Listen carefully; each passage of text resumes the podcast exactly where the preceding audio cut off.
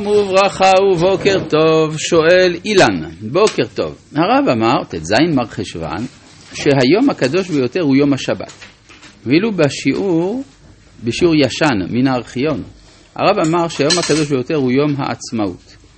אשמח, אשמח לדעת איך זה מתיישב. זה פשוט. קדושת השבת הולכת ומתגלה ונמסרת אל האדם. בהתחלה קדושת השבת היא רק של הקדוש ברוך הוא, ולכן על מנת לקלוט את אותה קדושה אני זקוק לחדול מאנושיותי. כלומר, לא, למל, לא לעשות מלאכה. מלאכה זאת ההתנהגות הטבעית של האדם, והאדם כאן נדרש שלא להיות אדם.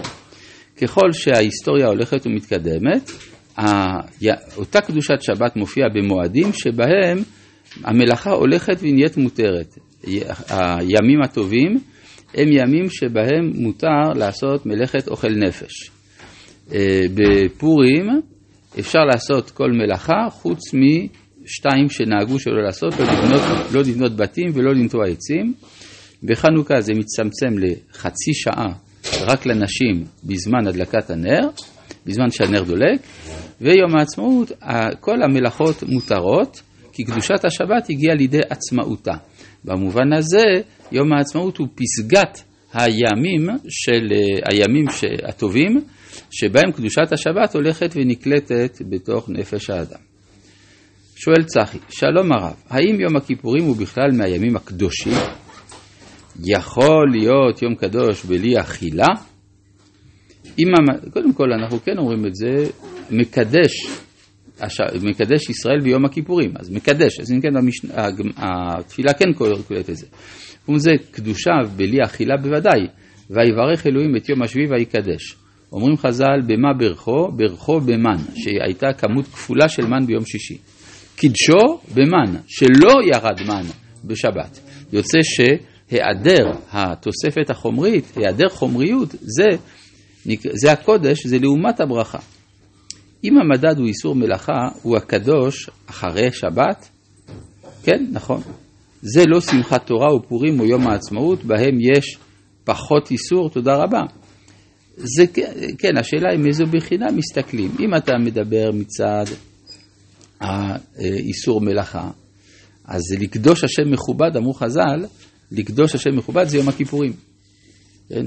וקראת לשבת עונג זה שבת, לקדוש השם מכובד זה יום הכיפורים שמכבדו בכסות נקייה. כן? אתה לא יכול לכבד אותו במאכל. אז אה, לגבי יום הפורים או יום העצמאות, זה הסברתי בתשובה לשאלה הקודמת. ובכן, אנחנו ממשיכים בפרשת החרמות שבספר ויקרא, פרק ט"ז, ואנחנו בפסוק כ"ז. ואת פר החטאת ואת שעיר החטאת, אשר הובא את דמם וחבר בקודש, יוציא אל מחוץ למחנה ושרפו באש את אורותם ואת בשרם ואת פרשם. אז זה, זה פר ושעיר של יום הכיפורים, אז הם נשרפים בבית הדשן. מה זה בדיוק המקום שאומר את זה? למה הם אה, נשרפים? כי אי אפשר, אה, כלומר קדושתם כל כך גבוהה, כיוון שדמם מובא לפנים, שאי אפשר אה, לנהוג בהם כקורבן רגיל, זה לא מגע ידו של האדם, לכן הם נשרפים. והשורף אותם יכבס בגדיו ורחץ ויסור במים, ואחרי כן יבוא אל המחנה. פסוק כ"ט והייתה לכם לחוקת עולם בחודש השביעי, בעשור לחודש, תענו את נפשותיכם. וכל מלאכה לא תעשו, האזרח והגר הגר בתוככם. וכי ביום הזה יכפר עליכם לתאר אתכם מכל חטאותיכם לפני השם תטהרו. אז אה, יש כאן אה, ציווי לדורות, לענות את נפשותנו ביום הזה. כי ביום הזה הוא מכפר. השאלה היא, כמה פעמים צריך לעשות את זה? האם כל שנה? או יש לזה אולי כל כמה שנים? הרי כתוב, לחוקת עולם בחודש השביעי בעשור לחודש, אבל לא נאמר פעם בשנה. תגידו, זה מובן מאליו, אם הכתוב אומר, פעם, אה, אומר תאריך, והתאריך הזה חוזר כל שנה, אז מן הסתם כל שנה צריך לענות את נפשותינו. אני רוצה קצת לפקפק בזה מצד פשוטו של מקרא. בואו נראה את ההמשך. שבת שבתון יילחם והנתם נפשותיכם חוקת עולם, וכיפר הכהן אשר ימשך אותו ואשר ימלא את ידו לכהן תחת אביו ולבש את בגדי הבת בגדי הקודש, וכיפר את מקדש הקודש ואת אוהל מועד ואת המזבח יכפר ועל הכהנים ועל כל עם הקהל יכפר. כלומר כל זה זה עבודתו של הכהן או אהרון עצמו או מי שיבוא אחריו. ואז נאמר, פסוק ל"ד, והייתה זאת לכם לחוקת עולם, לכפר על בני ישראל מכל חטאותם אחת בשנה. אז למה לא אמרת את זה קודם? למה בפסוק ל"ד, שזה מתאר את סיכום עבודתו של יום הכיפורים, כתוב שזה כל שנה.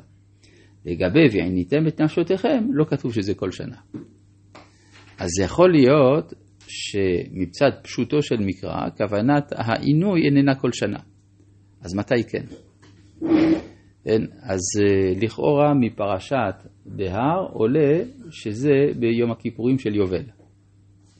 ביום הכיפורים של יובל, ולכן אנחנו מבינים את נבואתו של ישעיהו הנביא, שאומר, אה, יש, אה, קרא בגרון אל תחסוך, כשופר ערם קולך, והגד לעמי פשעם ולבית ישראל חטאותם, למה צמנו ולא ראית, עינינו נפשנו ולא תדע, הן ביום צומכם תמצאו חפץ.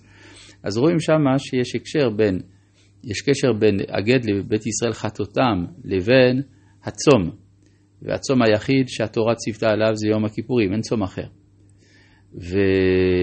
ושם כתוב, מה, הרי לא, הלא זה צום אבחרהו, נאום השם, פתח, ארצ... אה, פתח חרצובות רשע, התר אגודות מותה ושלח רצוצים חופשים. מתי שולחים רצוצים חופשים? ביובל. אז כך שאפשר להגיד שלפי פשוטו של מקרא, העינוי הוא פעם בחמישים שנה. אז מדוע חז"ל לימדו אותנו שכל שנה מענים את נפשותנו? אז מאז שהיובל בטל, אז אנחנו עושים, אה, יש שתי אפשרויות, או שהיו מבטלים לגמרי את הצום, או שאומרים, בסדר, כיוון שאין לנו אפשרות לקבוע יובל, אז כל שנה אנחנו צמים. זה קצת חידוש, כי זה אומר שבעצם נדרשו הפסוקים מחדש, אבל זה יכול לתרץ כמה קושיות בתנ"ך, כגון העובדה שבימי שלמה לא צמו ביום הכיפורים, לפי המתואר, וגם עזרא עשה ראש השנה וסוכות, ואחר כך עשה צום. אבל לא מוזכר צום יום הכיפורים. מה? כן. לא צמו? לא צמו. ובימי שלמה, כן. אז אה, יש כמובן תשובות בחז"ל לדברים האלה. אני אומר, אם נלך לפי פשוטו של מקרא, זה יותר פשוט. ויעש כאשר, אגב, אנחנו נראה את זה גם במקומות השונים שהתורה שוב חוזרת לצוות על יום הכיפורים, היא אומרת דברים מאוד מעניינים בדבר הזה, שמדייקים את מה שאמרתי כאן. ו, אה, אבל נחכה שנגיע לשם. ויעש כאשר ציווה השם את משה. מה זה ויעש כאשר ציווה השם את משה? שכל פעם שאהרון רצה להיכנס אל קודש הקודשים, עשה את, ה, אה, את הפעולה של עבודת שעיר, שילוח השעיר לעזאזל, ובכל שנה ביום הכיפורים היה עושה גם כן את טהרת המשכן. עד כאן פרק ט"ז. עכשיו אנחנו נכנסים לפרק י"ז. פרק י"ז מדבר על איסור שחוטי חוץ וגם על הקרבה בחוץ. והשאלה היא, מה זה עושה פה? אה, זה דבר פשוט. שעיר לעזאזל דומה לעבודה חיצונית, אף על פי שהוא לא קורבן, אבל הוא אה, חלק מעבודת יום הכיפורים. ולכן היה מקום למחשבה שרצוי לפני השם זביחה שהיא מחוץ לאוהל מועד. ולכן האיסור מובא דווקא במקום הזה. וידבר השם אל משה לאמור. דבר אל אהרון ואל בניו אל כל בני ישראל, ואמרת להם, זה הדבר שציווה השם לאמור. איש איש מבית ישראל אשר ישחט שור או כסף או עז במחנה, או אשר ישחט מחוץ למחנה. אז בשביל מה אדם זובח? הוא זובח כי הוא רוצה לאכול. אסור לך לשחוט מחוץ לאוהל מועד. ואל פתח אוהל מועד לא הביאו להקריב קורבן לשם, לפני משכן השם. אז מה הוא סך הכל? הוא רצה? הוא רצה לאכול בשר, לא בתור קורבן. דם יחשב לאיש ההוא, דם שהפך בדיחת האיש ההוא מקרב עמו, דבר תמוה מאוד, נדון בזה בהמשך.